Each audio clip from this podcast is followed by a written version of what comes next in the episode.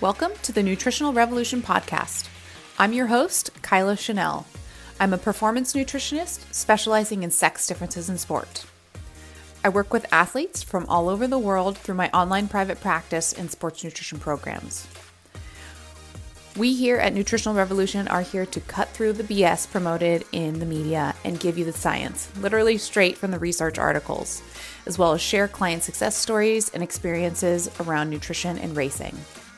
Please keep in mind this podcast is created strictly for educational purposes only and should never be used as a replacement for medical diagnosis and treatment. If you like what you hear today, we would love for you to subscribe and share.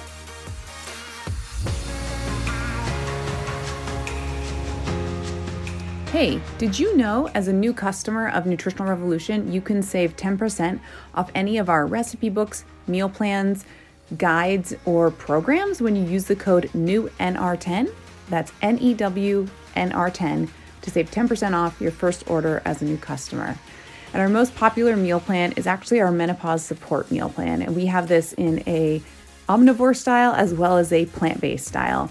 And this is specifically targeted to address menopausal concerns such as weight gain, uh, managing bone health, your hot flashes, and it's going to focus on including specific nutrients like calcium and magnesium for your bones, protein to support a healthy weight, and especially phytoestrogens to help manage those hot flashes. This is broken down in a seven day meal plan that includes three main meals and two snacks. So it's got your whole week covered.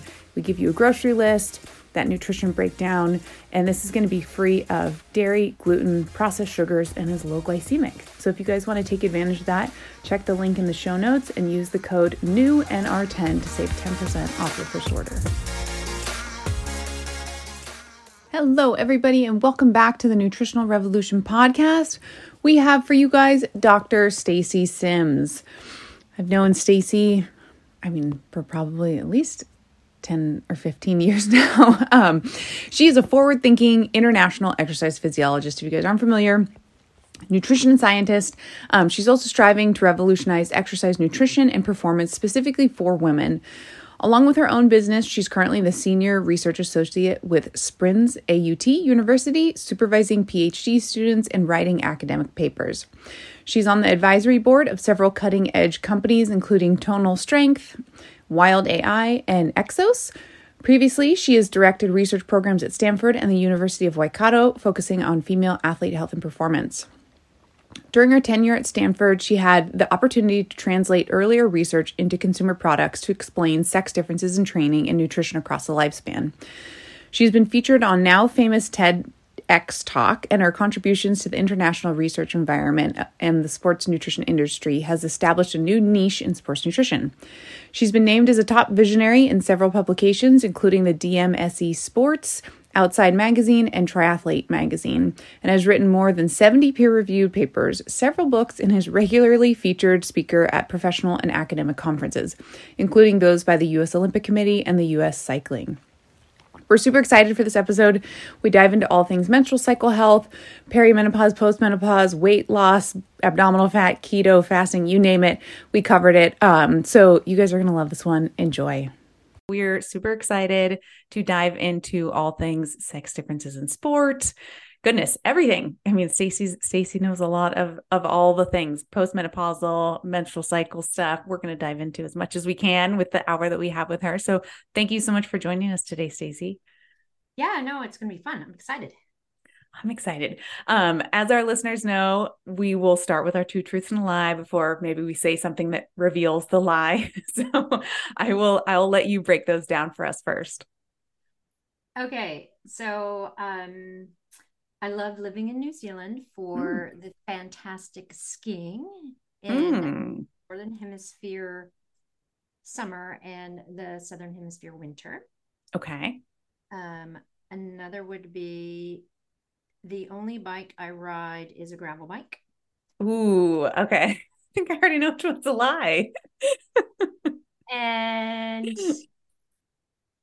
I cannot find good coffee in the United States. Oh. Okay. Okay. As I drink coffee.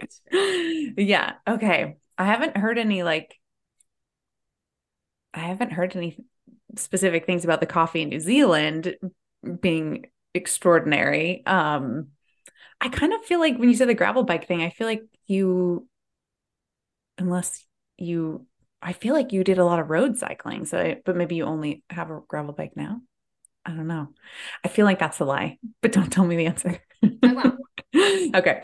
We will reveal it for the listeners at the end. Um, but I also didn't think you liked winter sports. So I feel like the skiing thing might, we'll find out. Yeah. Okay. Well, why don't you give us a little background? Um, how did you get interested and involved in, goodness, female physiology, um, female physiology in sports? Like, what kind of drew you to this area of research? being a, a girl. yes. being a girl. Yeah. Um, yeah, I kind of say that in jest, but in reality, it is because, yes. You know, being an active kid and doing all the things I wanted to do and never really being pulled. I couldn't do anything until I said to my dad, Hey, I want to be a Navy SEAL or Army mm-hmm. Ranger when I grow up. And he's like, Yeah, no, women can do that.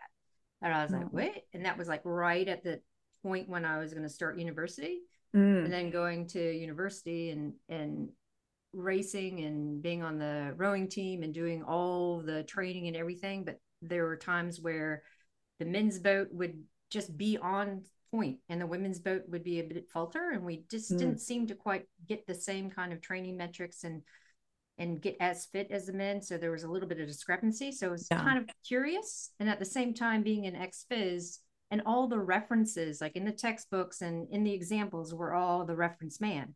Women mm. were not represented.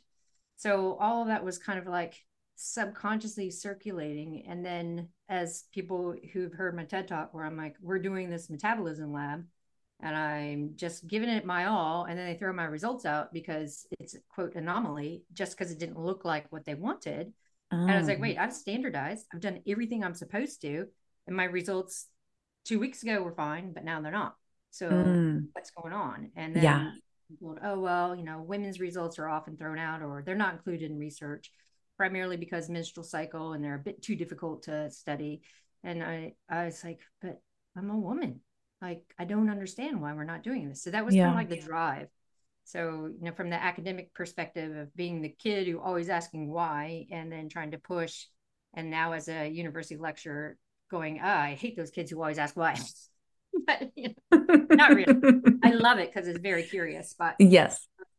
Yeah. So it was that that opportunity to really try to find out what's going on as an athlete mm-hmm. and being an athlete and then answering the questions in the lab. And then just really having a different, I guess, viewpoint and viewing through a different lens than most people do. Yeah. And did you start doing any like self experimentation on yourself at the time before I mean before any of the literature was out? Not really, because it didn't really dawn on me to do that. I mean, yeah. you could keep track and and um like I was already keeping track of menstrual cycle because mm-hmm. I had some issues in my teenage years of having low progesterone and mm. coming back from you know, anorexia and mm. trying to get out of all of that. So I was very conscious. And so that's why I guys kind of thinking about well what is the difference like i've standardized everything what is the difference and it was menstrual cycle phase mm-hmm. so that was like a little seed that was planted and then i went on to do my master's degree in overtraining because we were seeing an increase in overtraining yeah. and all the mood disorders and i was like i want to do it in women i want to mm-hmm. see we respond the same because i feel like we don't i feel yeah. like you know like when guys overtrain they get stronger and fitter and angry. And when girls overtrain, they get injured and fat and t- tired and depressed. Mm. And that's what we found. It's like yeah. the mood states are different, immune system's different.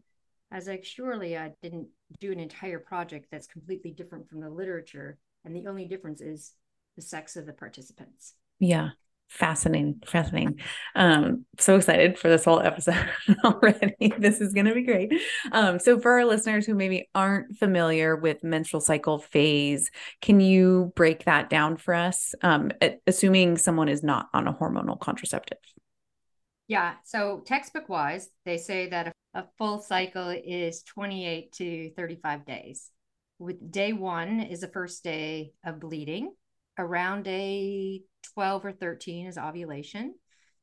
And then around day 28 or when you start bleeding again is, you know, the end of that cycle. Um, so the first about 14 days is the follicular low hormone phase. Caveat there, around day seven, estrogen starts to come up by itself and it mm-hmm. peaks right before ovulation. So they say that's a ovulatory phase because we see estrogen comes up as well as some other hormones. Then after ovulation, estrogen kind of takes a dip and then starts to come up again, but progesterone comes up. Mm. So then we're in the high hormone phase.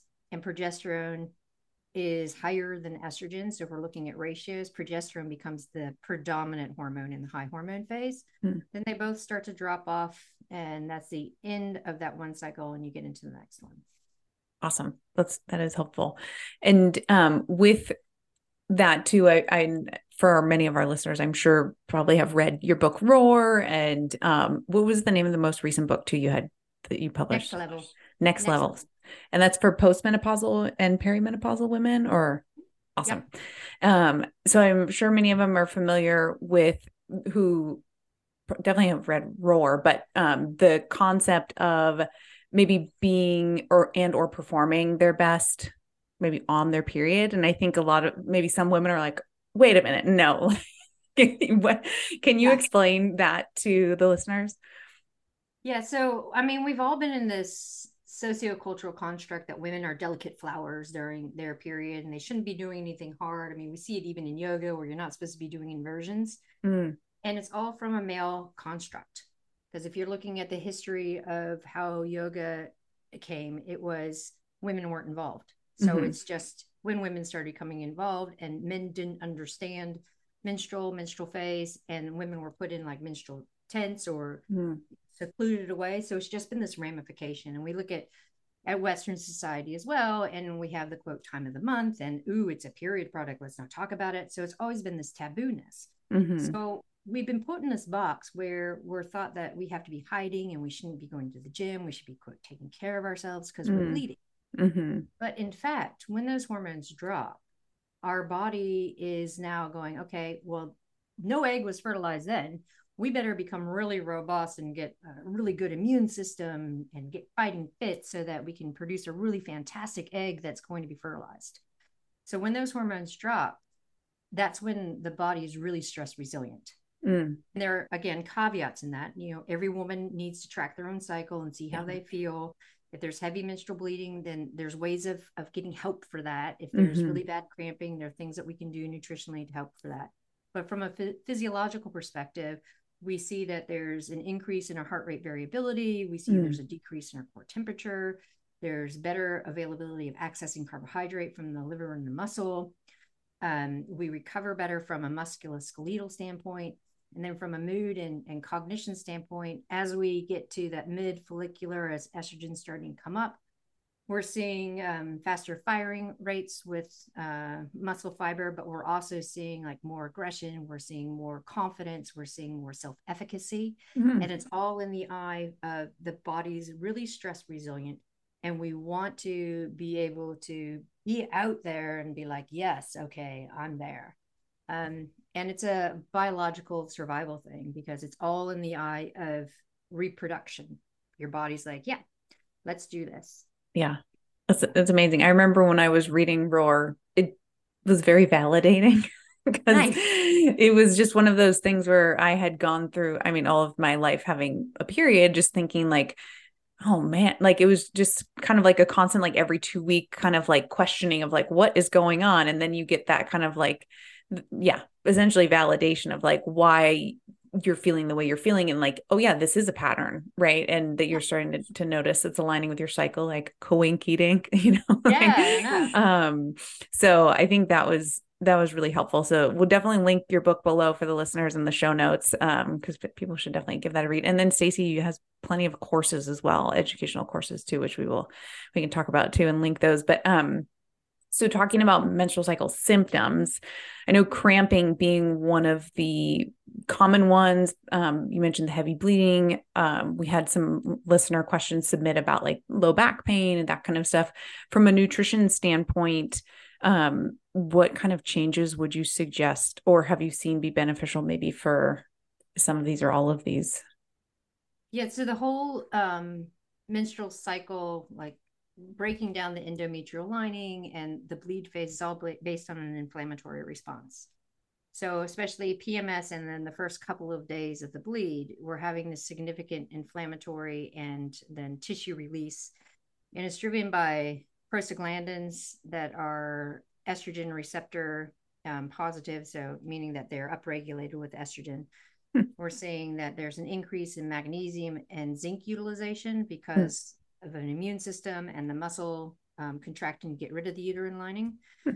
Um, so when we're looking at from a physiological perspective how are we going to dampen some of this inflammatory response then we're looking at increasing the amount of omega-3 fatty acids that we're having because that directly affects that prostaglandin, so that mm. inflammatory um, agent. And then mm-hmm. we're also looking at increasing magnesium and zinc because it helps like mitigate some of the cramping because now we have more available for immune system as well as the uterine muscle mm-hmm. aspect of cramps.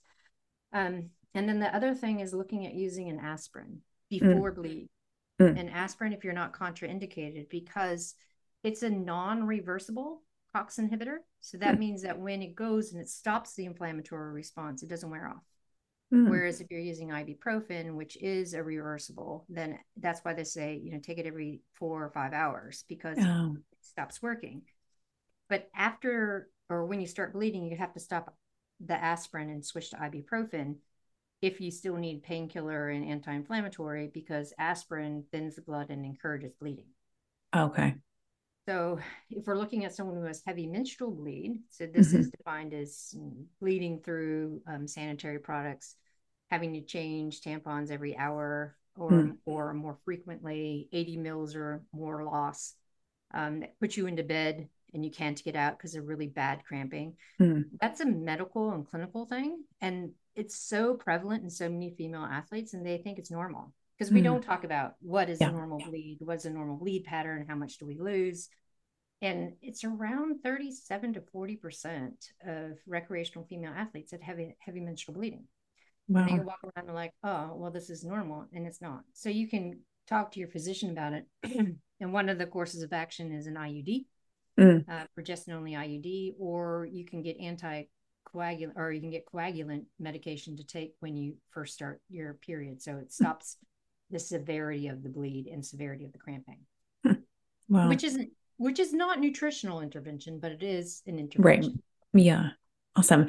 And I had heard um it might have been on in the recent InsideTracker pot, uh w- webinar oh, yeah. you did.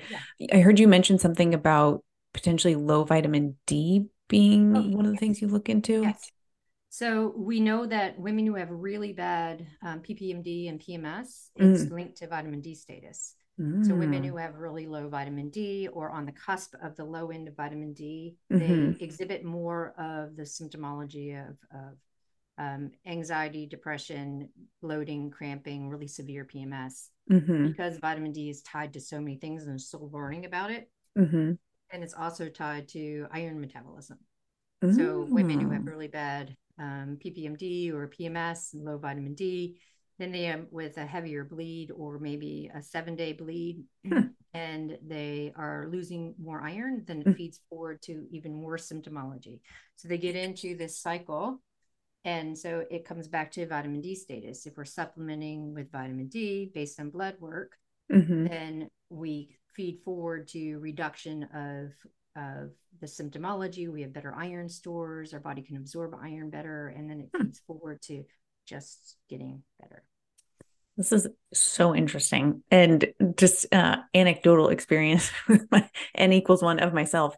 Um, I would I listeners will love to hear this, I'm sure, but I had have always had horrible menstrual cycle cramp pain, and um, and I now in this career i'm always looking for you know what what are the things i need to be changing or or testing and I've tried like the low saturated fat before, and I've tried the omega 3s and the magnesium, and like still nothing. And then um, I just got consistent with vitamin D dosing every night, even in summer. And all of us, it took me a couple of months. And, um, and all of a sudden I was like, oh my God, I have my period and I am functioning. Like I can work. like I am not in bed. This is incredible. Um, and it was the only thing I changed. And so, but I did not do lab work prior. So I don't know how low potentially I was prior, but um, yeah, anecdotally, anecdotally, I think that might be a little bit of what's been helping me personally. Um, and I still do the omegas and the magnesium and all these other things to just kind of like stack it. But um, but yeah, I think that's a really interesting area, and I'm very curious. And I also have not had super great iron levels all my life, um, so I should I should lab test now and see what's going on there as well. So yeah. that's an interesting one. Yeah, good, and then good. people always end up like on the low end of normal, and physicians are like, "Ah, oh, you're in the normal range." Like, yeah. yeah, that's not normal for an athlete. Right. Yeah. And then it's like, well, how do you actually increase your iron stores when no one's going to help you out and you have to self supplement? And it's every other day during your follicular phase because that's when your body mm-hmm. absorbs mm. iron the best. Well, that's good to know. I didn't know that. So every other day during follicular phase, iron supplementation. And do you have a suggestion? I think we had it was uh Dr. Alannah McKay we had on here, and we were talking more so about like prep for altitude stuff. But um, do you have suggestions of like form, dose, um, time of day consumption, anything like that with women um, in particular? Yeah, I like carbonyl iron. Okay. So it's the it's the most bioavailable and has you know the least amount of of side effects. Mm. And put it into the timing, right? So it's mm-hmm. like if you train first thing in the morning, then yeah you don't want to take iron in and around training because hepcidin's elevated right. for three to five hours after training. So take it at night, even though mm-hmm. naturally hepcidin is coming up a little bit at night. Right. It's better to take it at night than it is to take it around training. Mm-hmm. Um, mm-hmm. as for dosing, it depends on how low you are. Yeah. just you need 15 milligrams of elemental iron, mm. or mm-hmm. maybe it is up to 45 milligrams of elemental iron. Mm-hmm. But the carbonyl like over the counter i think you can buy it and it's a hundred milligram tablet. And you just take one of those every other day and it you know staying away from training and it really does help boost over the course of a couple of months. That's really good to know. Yeah. That's great. Yeah i will definitely give that well lab work first then i will give that a try. yeah exactly. Um awesome. And then so let's see we covered kind of menstrual cramp stuff. You had some suggestions there. Um back pain. We had an interesting um, listener question actually regarding back pain and them noticing in a, a pattern pre-cycle um, a little bit of a very individual question. They mentioned they have had some like hashimoto diagnosis and stuff like that. I don't expect you to go down that rabbit hole but back pain stuff why why does that happen to some women pre-cycle? And will the omega-3s help with something like that or what's going on there uh, so we see that it's more where the cervix is sitting, mm. and often um, right before the bleed, you get in, like I said, an inflammatory response, and the cervix starts to become inflamed as well, and it pinches on a nerve or presses oh. on a oh. nerve. Um, so you can get some manipulation, ART or acupuncture or something like that to kind of help, not necessarily move, but mm-hmm. desensitize mm-hmm. that nerve a little bit and help with the pain. And then if we're talking about because the cervix is becoming a bit more inflamed, then it's really looking at what kind of anti-inflammatory things we can do. Of course, you know, the omegas and all the stuff I talked about, but also using um, turmeric. So mm. you can use up to 10,000 milligrams of turmeric, but only in a very small amount of time. Mm-hmm. So we look at it as five to seven days beforehand to do that 10,000 uh, milligram dose. And okay. then you stop when your bleed starts. Okay. Five to seven days beforehand. We'll have to put all these in the notes for the listeners, the, the little take takeaways. These are amazing, amazing tips. Um, okay. So in terms of menstrual cycle stuff, I just want to scan my notes here quickly to see if we had any other menstrual cycle questions. I think the one other one that comes to mind is we had one specific to um, assisting a teenage athlete um, during her periods, assisting in her um, how to help her, the teenage athlete, with her performance basically during her periods. And I'm imagine this listeners meaning like maybe on her period um, is the way it sounds, but any tips? Um, maybe she has some. I know we just talked about ways to solve painful cramps and heavy bleeding and that kind of stuff. Um, but any Part additional of it is thoughts? the stigma as well, right? Yeah. So we need to educate our girls about it, um, that it's not a bad thing, and then giving some power back. Like Mhm. a lot of people feel like things happen to them with their menstrual cycle, but if you take the power and you're like, I know these things are happening and I can do something about it. It's just a mind switch. yeah. But what we found for a lot of teenage athletes, because their cycles are really irregular, hasn't follow, fallen into a normal pattern yet. Sometimes they'll have a really heavy cramping and bleeding. Other times it might not be so much. It might come in a regular time. Um, so being conscious that she's tracking and understands what's happening and is educated around the fact that, yeah, you can control this. You can perform well. You don't have to hide it. Um, and if you're prepared and you know you're wearing dark clothes, if you're afraid of bre- bleeding through, or using um, period undies or something like that, so you don't bleed through if it's in a team sport or whatever Mhm. uniform is supposed to be. Um, making sure that you're staying really well hydrated and having lots of carbohydrate available for when you are actually training. These small little things really help. But the very first thing is having her become empowered about it by tracking and understanding. So then she could really pick out what are the symptomologies. hmm Uh, unfortunately, because there's an increase in PCOS and endometriosis globally, uh, not sure why, um, some of the severe cramping and pain can be from one of those symptoms. So, or one of those syndromes. So, getting, you know, if it's it's really severe and there's nothing that's helping, then Mhm. getting it checked out. Yeah. Okay. Awesome. And then um I think maybe we'll move a little bit into like the perimenopause and postmenopausal women topic. Um we did get some questions there.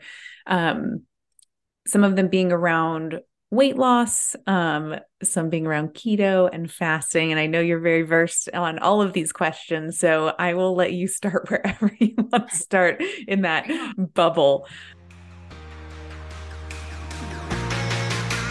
Hey guys, I just wanted to take a quick break to talk about our most popular meal plan, the four week Real Food, Real Quick meal program. This program is one of the best ways to start meal prepping if you're completely new to it or to add more delicious recipes to your rotation. We've included a full grocery list for each week so you don't have to stress about finding all the right ingredients, and we also have included full macronutrient and micronutrients for each dish so you know exactly what you're putting into your body. The best part about this meal plan is that you'll be fueling your body with delicious real foods. So if you're interested in getting your hands on this four week real meal plan and getting 10% off, check out the show notes. All right, let's get back to the show. I'll put the keto thing to rest. Okay. Right. I'll put the keto thing to rest. Yeah. So the way that um, kind of the whole idea that the ketogenic diet was fantastic for weight loss in Mhm. Late peri, early postmenopausal women was because there were a few studies circulating that showed that postmenopausal women lost weight when they were using a ketogenic diet, like true keto. Mm-hmm. Uh, but the caveat is they were sedentary obese women. And Ah. so it was part of it was calorie reduction Mhm. and part of it was the change of diet, but it was short term. So Mm. they lost weight. And when we start extending it long term, we start to see some adverse effects because of the gut microbiome. Oh, yeah. When we look at what's happening to the gut microbiome in the four to five years that's leading up to that one point in time menopause, so Mm. late perimenopause, uh, there's a significant change in the gut microbiome Hmm. because we are having this flux of hormones. So if we think about how hormones are metabolized, they're released and they go to the liver and they're bound by sex hormone binding globulin. And then they're excreted into the intestines through bile. And there, your gut bugs unbind it and shoot it back out into circulation. So it's Mm. their, your secondary circulation of, of your hormones. Mm-hmm. When you start having fluctuation of your sex hormones and you don't have as much or you have a lot, it changes the diversity because the bugs are like, I don't need to be here. So they get Mm. kind of killed off by another more dominant phyla. Mhm. And unfortunately, the predominant phyla becomes the obesogenic phyla.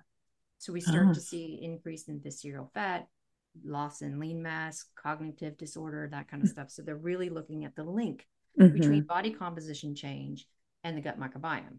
So then if we add the ketogenic diet on there, because people are like, I'm putting weight on and I need to lose it, and I've heard keto is really great, you're further creating disruption in the gut microbiome and it's not going to get better.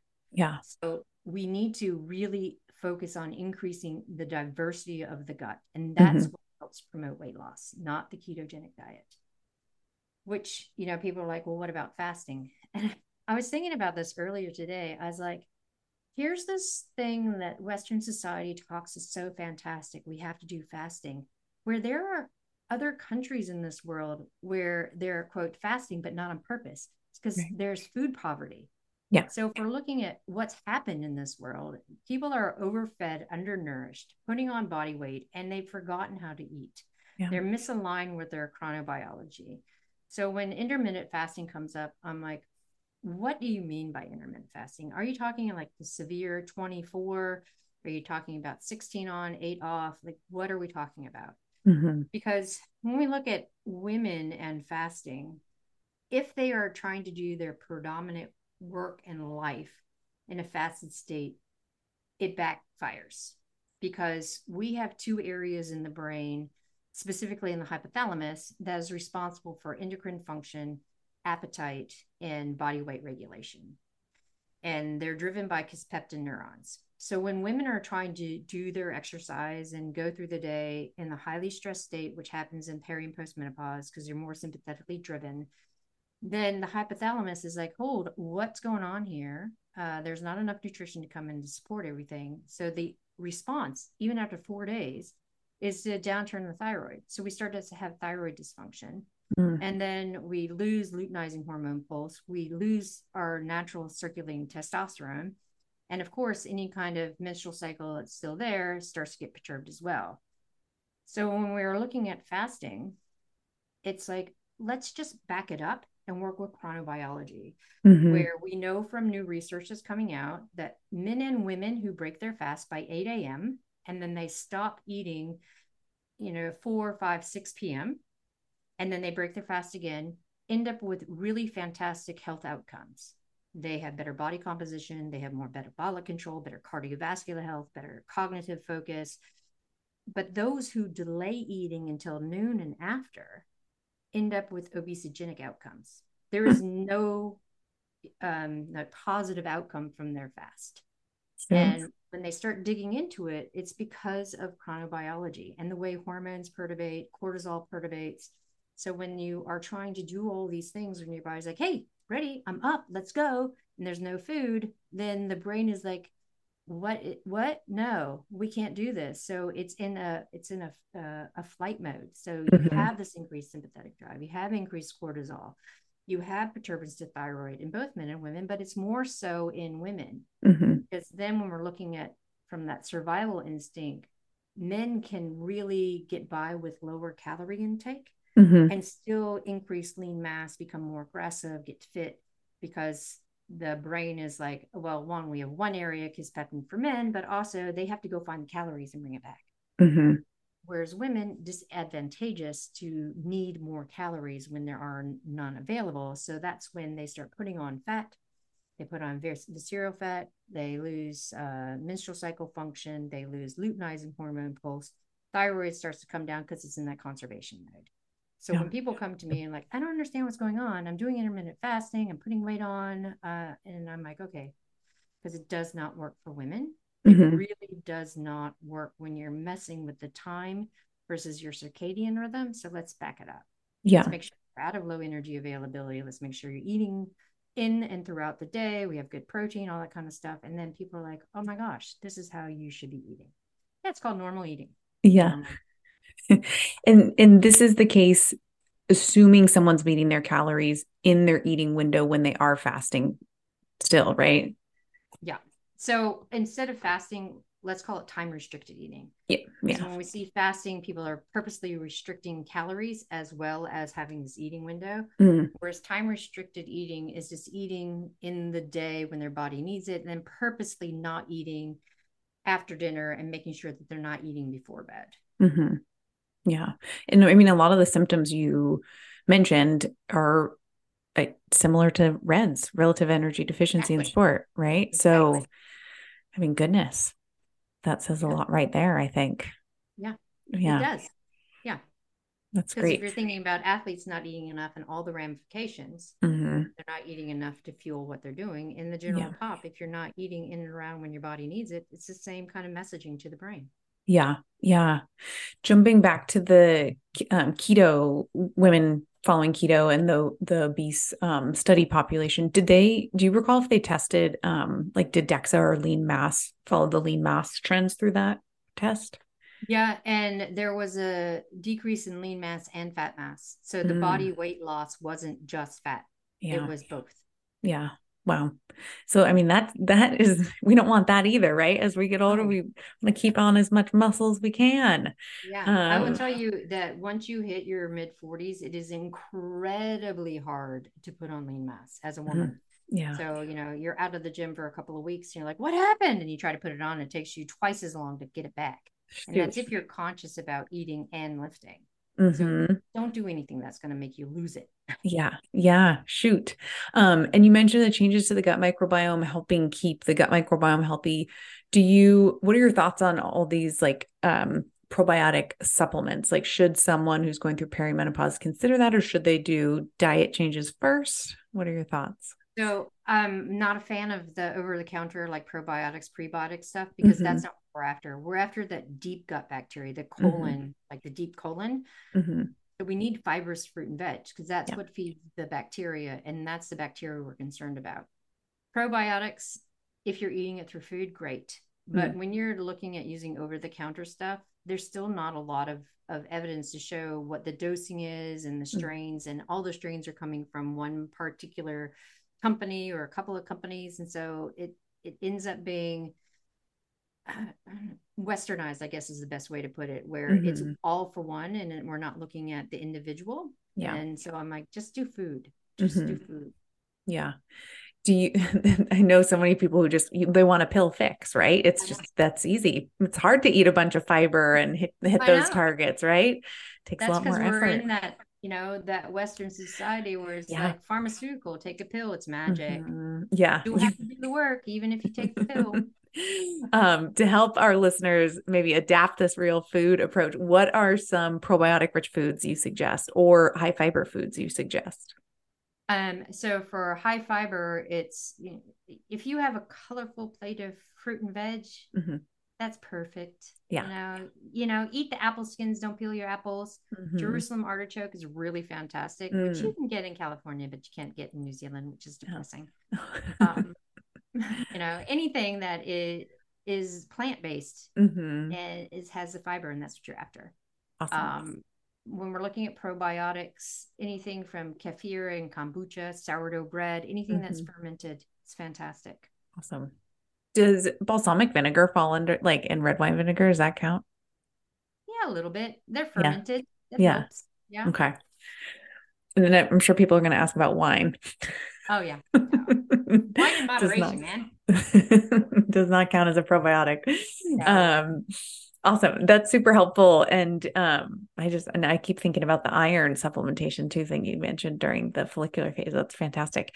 So for the listeners, um, kind of covering those changes, the keto, the intermittent fasting. What about when someone is, say, perimenopausal and or postmenopausal? Um, this is a listener question, actually. They didn't indicate menstrual cycle phase, but I'm going to put them in that box just for this question. Um, they're doing a lot of lifting. This is for over a year, and they're struggling to lose body fat. Do you mm-hmm. have any tips? Yeah, this one comes up a lot, mm-hmm. and has to do with um, making sure that you are getting that adequate protein. So, like, there was a study that came out last week or the week before that was showing that 30 gram protein dose is essential post resistance training for mm. premenopausal women. And we know mm. that it's 40 in postmenopausal women. Yes. Uh, postmenopausal women. So we need more of those amino acids to mm-hmm. keep that muscle protein synthesis going, to expand it. Um, so that's one thing. We also know that when you have a higher protein diet, regardless of what exercise, it feeds forward to reducing body fat. And a lot of women are like, oh, I'm eating enough protein. But as you know, in the industry, that's usually not the case. Yeah. The other thing is incidental exercise because we might go to the gym and we might lift heavy and we're like feeling good and strong. But then we come and we sit in front of a computer or, you know, we're sitting in a car driving places and we don't have a lot of extra steps in the day. Yeah. So I try to get people to realize that yes, we know that you go to the gym and you're considered active. But when we look at the research of people who go to the gym or they go on a bike ride or whatever, and they're purposely active, but then they're not active in the rest of their life, their body composition, their gut microbiome, and their outcomes are just the same as someone who doesn't do any exercise. Wow. So you can't just come back from the gym and sit down and not do anything else. So it is not finding TV parking. And I say TV parking is right in front of the place where you want to be. Park away from it, right? Because you're like steps you know in. I mean. Yeah. I park far up. from the grocery store front door. Park away. Yeah. Um, yeah. And then it's like if you're working from home, you're like, I don't have to go anywhere. Then you get up from your computer every hour and you walk around your house for 10 minutes. Yeah. Or you're on a Skype call oh, I found sound jaded or an old when I say Skype, but you're on a call and you're walking around, right? You yeah. might not have the video on, but mm-hmm. you can go for a walk or have a walking meeting. I often have walking research meetings where we're all on a Zoom call, but we're walking. That's great. I love that. So it's just finding ways to put a few more steps in your day, mm-hmm. and then we start to see it sh- it shift. Mm-hmm. And then none of that works. Then we look at a slight calorie restriction at the end of the day. Mm, so mm-hmm. is, again, it feeds forward to helping parasympathetic, helping with sleep. We have better sleep. We end up with better blood glucose control, better signaling to the brain that it's okay to lose body fat. Mm. So when I'm working with that late perimenopausal, early postmenopausal, and they're like, I'm lifting, I'm doing the protein, I'm doing the incidental, I still can't lose this extra bit of fat. Mm-hmm. I'm like, okay, small calorie restriction that we're periodizing in and then taking out right at the end of the day. So we're looking at dinner. Let's see how we can take an extra 150 to 200 calories away. Mm. Maybe we're not having that snack or nibbling before dinner, or maybe we're not having that glass of wine. Mm-hmm. Just one small thing that we're taking away to really help budge that fat. Yeah. And then that ends up working. And then all those people are like, oh, I only have two glasses of wine a night. And then they end up having one because they can still enjoy the wine, but then that extra 200 calories is gone. Yeah, that's great. And I imagine if you're doing a reduction towards the end of the day, maybe that's not coming from the protein source, you would keep that one high. Yeah. The protein high. Yep. It's the awesome. other thing. Yes. And then you had mentioned too with the kind of like following a normal eating window and stopping eating how far before bed do you think to help with that? At least two hours. Okay. Yeah. yeah. I think um I don't know if it was Juliet who coined it, but she would she said to me the term the other day, nighttime obesity, because we were yeah. looking at her journal logs, right? And she's like, yeah. yeah, I get like a thousand calories a dinner. like, and so yeah, she's totally like an upside down pyramid if you look at her her calories, right? So um yeah, shifting that around sounds like a smart idea to fuel you through your day. Yeah, the I've had a couple of late meetings, you know, being down here. So Europe wakes up and it's mm. time for meetings and I've had a couple late ones. One was at seven o'clock, and it was supposed to be over by eight, nine o'clock. I'm still on the call, and oh, I hadn't no. eaten dinner. Oh no! Like, I'm hungry, but I'm not hungry, and I want to go to bed at like nine thirty. It's too late to eat. Yeah, but I need to eat, and so yeah. I was like, "Damn it! It's yeah. going to ruin my conundrum." Sleep. Yeah. um that's actually you bring up a great point so i have had clients where we're we are doing some periodized nutrition for their you know tying it in with their their training and um and they will get this kind of like right before bed hunger and they kind of from from, from what they've told me is they say i can't sleep if i'm hungry so i have to eat something mm-hmm. um what what are your thoughts to that is there is there a gut tr- like training uh, or digestion training that can be done eating timing training or part of it's mental. Like yeah. if you're watching TV at night hmm. and mm. look at the ads, like mm. a lot of the ads come on, and especially food. in the States, it's all food ads and yeah. pharmaceutical ads. So it's cueing your brain. Oh, that bagel looks good. Ooh, yeah. that chocolate looks good. So having hot drink, like could be hot tea mm, or something mm-hmm. without caffeine in it, will help yeah.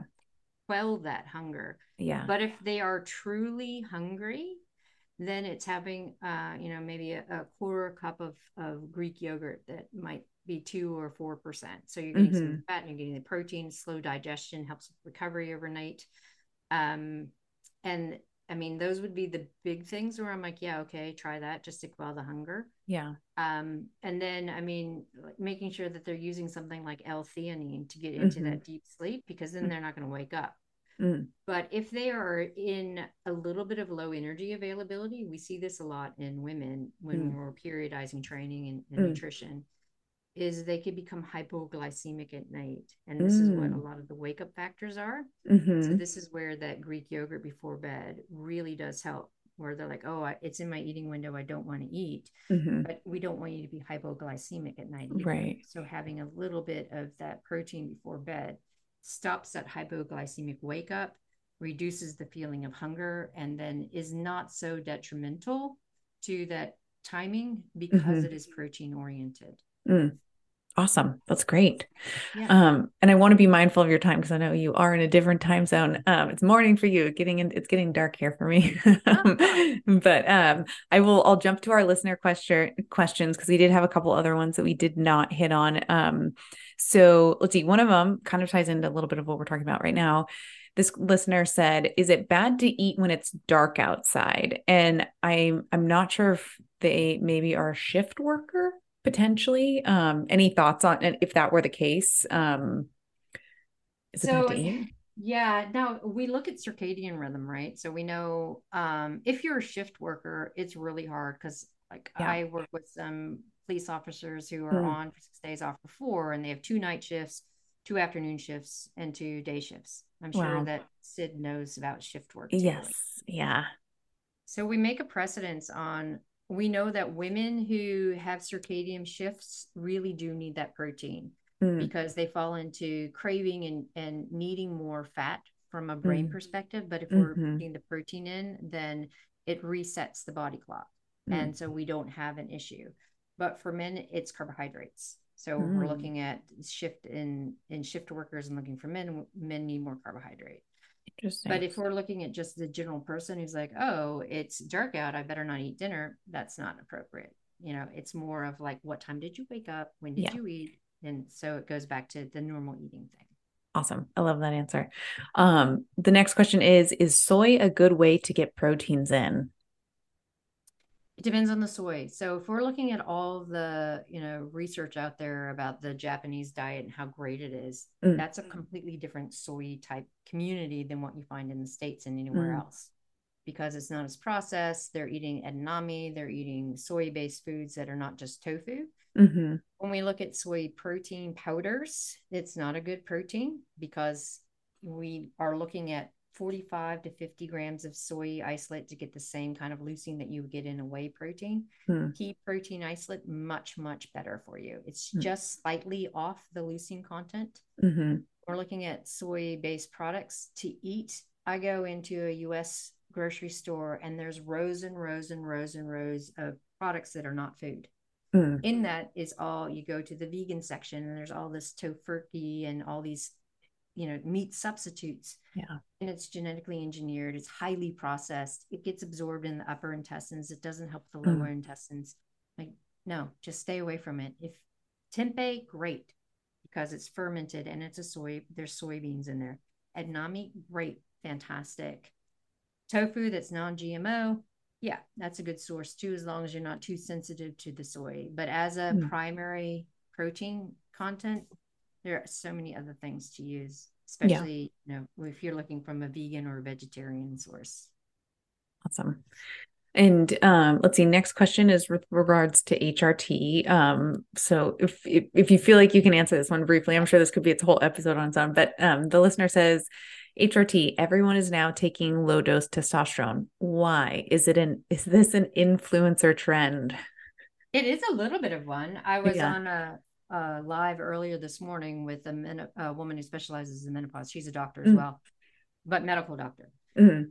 So I got the question about testosterone. And the thing about it is that it's not discussed in peri and postmenopausal women because it's never been associated with female hormones. Like they just mm. assume that women don't need testosterone, but women do need testosterone. It yeah. does decrease age like men do. But when we're looking at the upsurgence of testosterone supplementation, it is an influencer thing. Mm. We know that women do better when they have higher levels of testosterone or in the normal level. And when mm-hmm. there's perturbations in peri and postmenopause, it's not about testosterone supplementation because it's not that regulated. We don't know the dosage appropriation for yet, mm-hmm. but we look at if you need it, then using estradiol patches or estradiol supplementation because then your body can convert that micronized estrogen into testosterone and mm. bring your levels up naturally or mm-hmm. more natural than having a supplement a supplement. Okay, awesome. And then let's see, this one's related to cold plunging. I'm not sure how much you, like they said is cold plunging all it's cracked up to be. I'm not sure if that if there's any female specific things there. Are there? Oh yeah. We've yeah? done a we've done a whole micro learning on um hot and cold. So oh perfect. yes. At like Wim Hof and all that kind of stuff. Mm-hmm. That's too cold for women.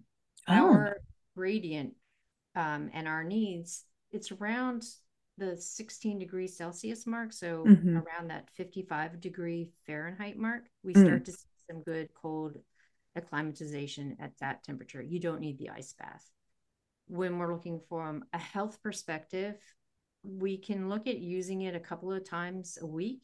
Mm-hmm. It's really beneficial for women who have endometriosis, mm. especially mm. if they start doing some of the cold water immersion in around ovulation and a few days after ovulation because it mm. dampens that inflammatory response and reduces um, some of the hyperplasia that comes with it. As a general trend, I always tell people heat's better.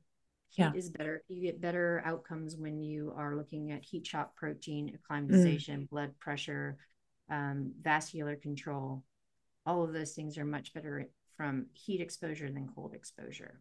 Okay. For recovery, recovery purposes, women, if they're doing really heavy training blocks, then yes, getting into cold water immersion for recovery mm. because we tend to vasodilate first after exercise and then vasoconstrict. So men mm. naturally have that constriction response, but women need a little bit of extra help for that hmm. recovery.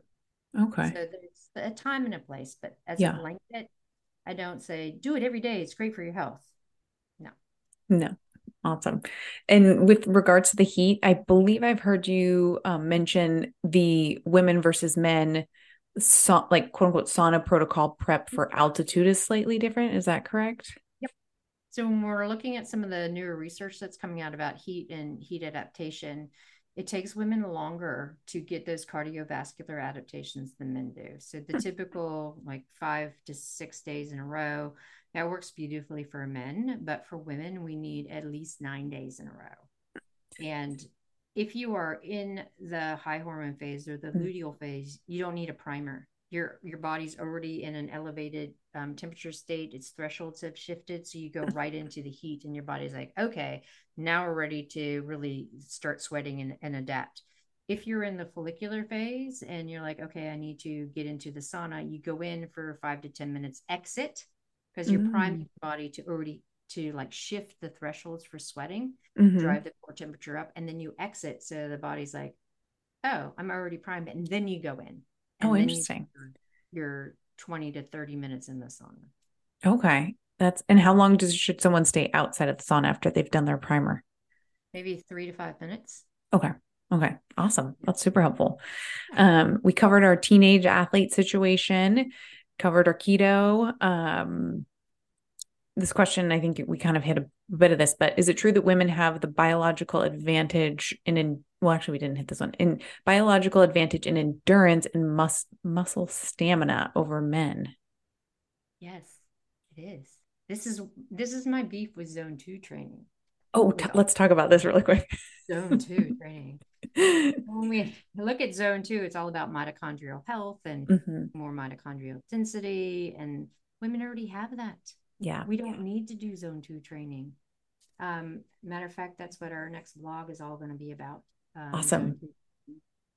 So when we're looking at the endurance aspect and fatty acid utilization and the muscle fiber typing, women by the nature of being women are born with more of a plasma protein CD36 in the mitochondria that allows more fat to come in and be used by the cells. Mm. We also have uh, more of a feedback from the liver to use um, free fatty acids and then muscle fiber as well. When we're looking at women, tend to have more type 1 versus type 2, but it is very area dependent. And then when you start adding estrogen and progesterone into the mix, we spare carbohydrate and use more free fatty acids as a response to progesterone going, I need all of these building blocks for the endometrial lining. So estrogen counters it and it's like, okay, well, we're going to hold on to carbohydrate in the liver and the muscle, and we're going to use more body fat because we don't want progesterone to steal everything because we mm. kind of need it. So it's more of a storage hold and a response to progesterone. Mm. So when we're looking at endurance, women are better at endurance and they have more um, muscle endurance than men. So we don't have to do the metabolic training and metabolic flexibility in the zone two. I tell people do it if you want to be more like a woman. So I'm like, yeah, men have to do that to become more like women because we are. There you go. I like that. That's great. Yeah, I did have a client recently where they they were doing a training for a long distance race and doing a lot of zone two and they're like I've never had more body fat in my body. Exactly. That yeah. is it. Yeah. Right? And I tell women it's like if you want to become fat and slow, then do zone two and or moderate intensity exercise. Yeah. If you want to lean up, you have to totally polarize, drop the volume, do the quality work. Mm. Your recovery is more in that zone one, like embarrassingly slow. Mm. But you don't have to spend time on the volume because mm. we are already metabolically and biomechanically predisposed to going long and slow. Interesting. That's great. Um, okay. Well, I want to be mindful of your time. So I'm going to stop the questioner questions there and I'm just going to jump back to your two truths and a lie. So um, you said you love living and um, in New Zealand and I think skiing, kind of something along those lines, the temperature, climate, all that stuff. Um, that you only bike, the only bike you ride is a gravel bike and you can't find good coffee in the US. I thought your lie was the gravel bike. Which one was it? It's living in New Zealand and skiing. One, okay, one's very far away from everything, and so yeah, like, I need to get back to the northern hemisphere. And two, skiing not my thing. Yeah. I would like to love it, but it's so expensive. I'd rather take that money and fly to Hawaii. There you go. Come on over this way. Um, so so coffee in the US is good. Is it better than New Zealand? No, coffee in the US is awful. So no. I can't find good coffee in the States. Oh no. So is it really good though in New Zealand or where is it yeah. really good? Yeah. yeah. Okay. There's a whole bunch of micro roasteries and mm. it's like the flat white's now a thing in the States, but it's not really a flat white. Mm. I mean, even going to Blue Bottle and you ask for a flat white, it's mm-hmm. still not good. I'm mm. like, that's not really a flat white. Even all yeah. the like the really good roasteries and stuff in the States, they still just don't have an eye to what happens in Australia, New Zealand, mm. the UK. Europe. So hmm. yeah. I'm all about the cortados these days. yeah. I think cracked it a little bit because I've been yeah. traveling the States so much. You go and you ask for a double espresso and a mm. side of hot whatever milk you want, like steamed oh. milk. And then you can make it yourself. There you go. Genius. Genius move right there. Um, well, this has been so informative. So many good nuggets we have here. I mean, takeaways for myself personally, selfishly. um, I'm gonna start implementing and doing some some lab testing on myself. But um, where can the listeners find you, follow you, all that good stuff? Uh, so our website, and I say we because I do have a team. I wouldn't be able to do all this by myself. Yeah. Uh, website is drdrstacysims.com. And so that kind of is the overview of all the courses, the books, the um, upcoming launches. Uh, we have a blog and you can sign up for the newsletter. Um, it has a list of all the media and the research that I'm doing. And then if you're like, ah, that's too much, then social media, Instagram. And if you're still on Facebook, Facebook, Dr. Stacy Sims. And that's where you can find what I'm up to. Awesome. Well, we will link your website below for the listeners and Gram handle and all that good stuff so people can follow you. Um, and thank you again so much for joining us. This has been amazing. It's been super fun. Thanks.